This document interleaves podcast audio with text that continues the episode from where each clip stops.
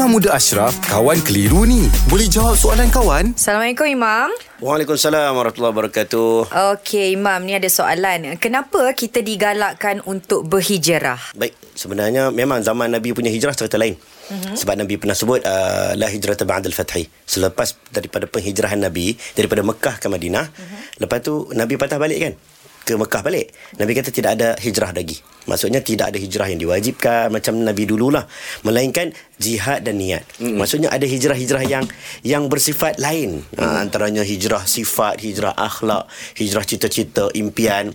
Tapi dalam masa yang sama, kita boleh ambil tau daripada peristiwa Nabi tu. Bila kita move ke satu tempat nak melakukan sesuatu dengan niat yang betul, dengan cita-cita yang betul, itu digalakkan.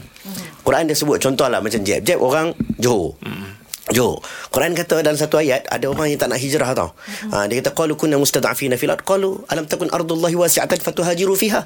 Ada orang kata, ah, saya tak boleh ah, saya macam ni macam ni je. Aku mm-hmm. ni nasib hidup aku ni memang susah macam ni macam ni je. Yeah. Quran kata, kenapa engkau tak jalan atas muka bumi ni? Yeah. Kami jadikan bumi Allah tu luas. Betul. Cari rezeki keluar. Mm-hmm. Jadi itu salah satu galakan untuk kita ni Berhijrah. jangan ya jangan keluar. masih lagi berada di di bawah tetapi kita cuba bangun. Mm-hmm. Jangan biarkan diri kita ditindas tapi cuba kita menjadi orang yang yang merdeka.